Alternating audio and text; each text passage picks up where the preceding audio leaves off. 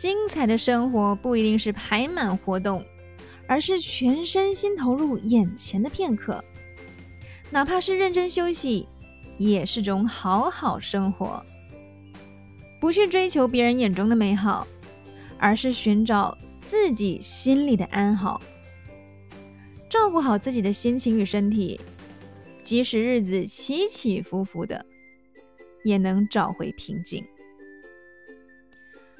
只要当下的你是全情投入的，那分分秒秒就会很值得。